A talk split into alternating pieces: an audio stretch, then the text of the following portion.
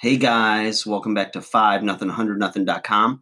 I am Fugit, and that stands for the fittest underdog guru using intelligent tactics. And today, guys, I want to talk to you about consistency. All right. Now, there's a lot of factors when it comes to success in life. You know, there's, um, you know, different types of successes. You know, there's success in your career, success in relationships, um, what have you. But one of the things that I think is is not really it's not sexy. It's not um it doesn't sell books. It doesn't get clicks. It's not clickbait. And it takes a hell of a lot of self-discipline and a lot of effort. And that is consistency. Doing the same little things every day. Right? It's Groundhog's Day. You know, you want to lose weight, consistently control your calories, consistently choose the better foods every day, consistently go to the gym and have twice the laundry every day. Um, you know, you want to be a millionaire when you retire. Well, consistently invest 10% of your income into a 401k or save your money a little bit every week, you know saving 5 10 50 bucks a week what have you doesn't seem like a lot in the short term. And that's where they get you. Because it's like well you know what? I can use that extra 20 or 50 bucks or whatever it is a week and you know go out have fun buy a lottery ticket you know go to the bar do whatever go out and eat one more time but when you look at over the course of you know your work life your career and when that's invested, all of a sudden, when you go to retire, you got a nice little stockpile of cash.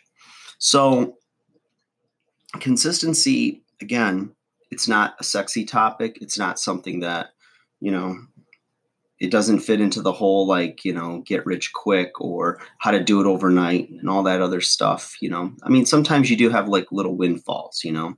Sometimes you get lucky, sometimes you get a little break here and there, but at the end of the day, for most people, and if you want to play it like, I don't want to say safe, if you want to play it smart, if you want to play it smart, that's where you play the long game.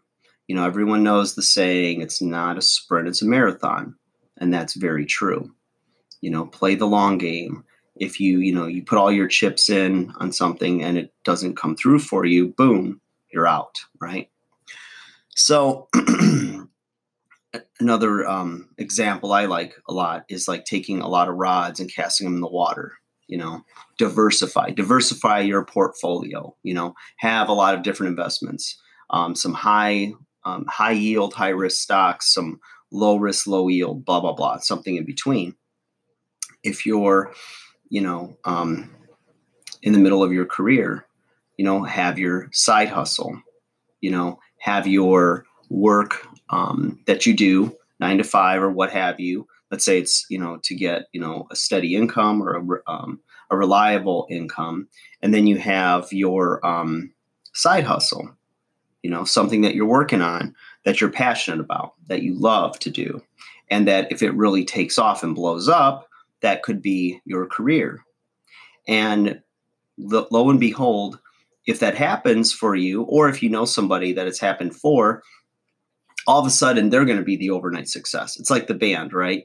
That all of a sudden they have a hit record and everyone's like, oh, they just blew up overnight, blah, blah, blah. Now they probably have something on SoundCloud, YouTube videos, all kinds of stuff where they've been probably in the business and struggling for 10, 15 years, really perfecting their craft.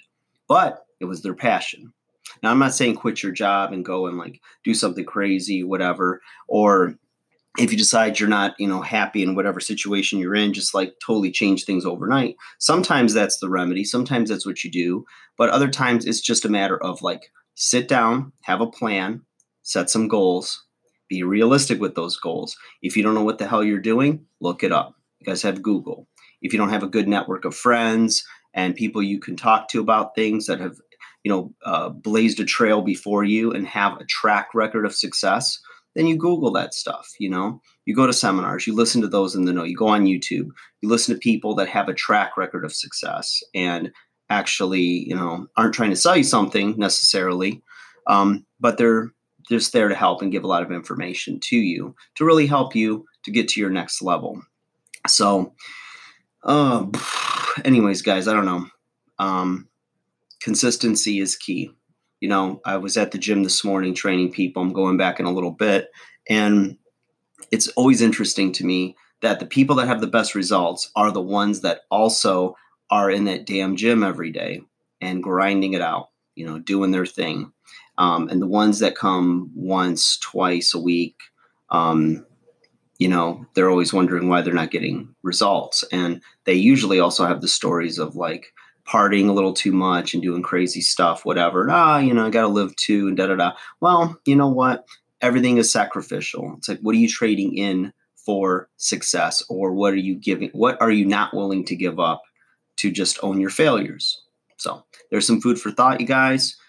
Like, share, subscribe, comment. Five nothing, hundred nothing. Fugit is fucking leaving. All right, guys. Enjoy your day. Take care.